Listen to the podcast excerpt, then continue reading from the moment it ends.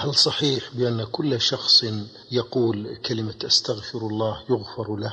الجواب إذا قال الإنسان أستغفر الله بنية خالصة وصدق في طلب المغفرة وتمت شروط التوبة في حقه فإن الله سبحانه وتعالى يتوب عليه بل يحب ذلك منه كما قال تعالى إن الله يحب التوابين ويحب المتطهرين.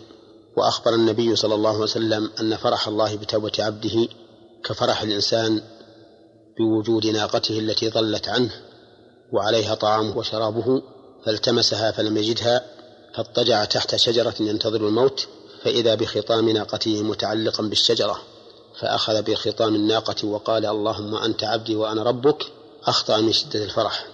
ولا أحد يقدر قدر هذا الفرح إلا من أصيب بمثل هذه المصيبة.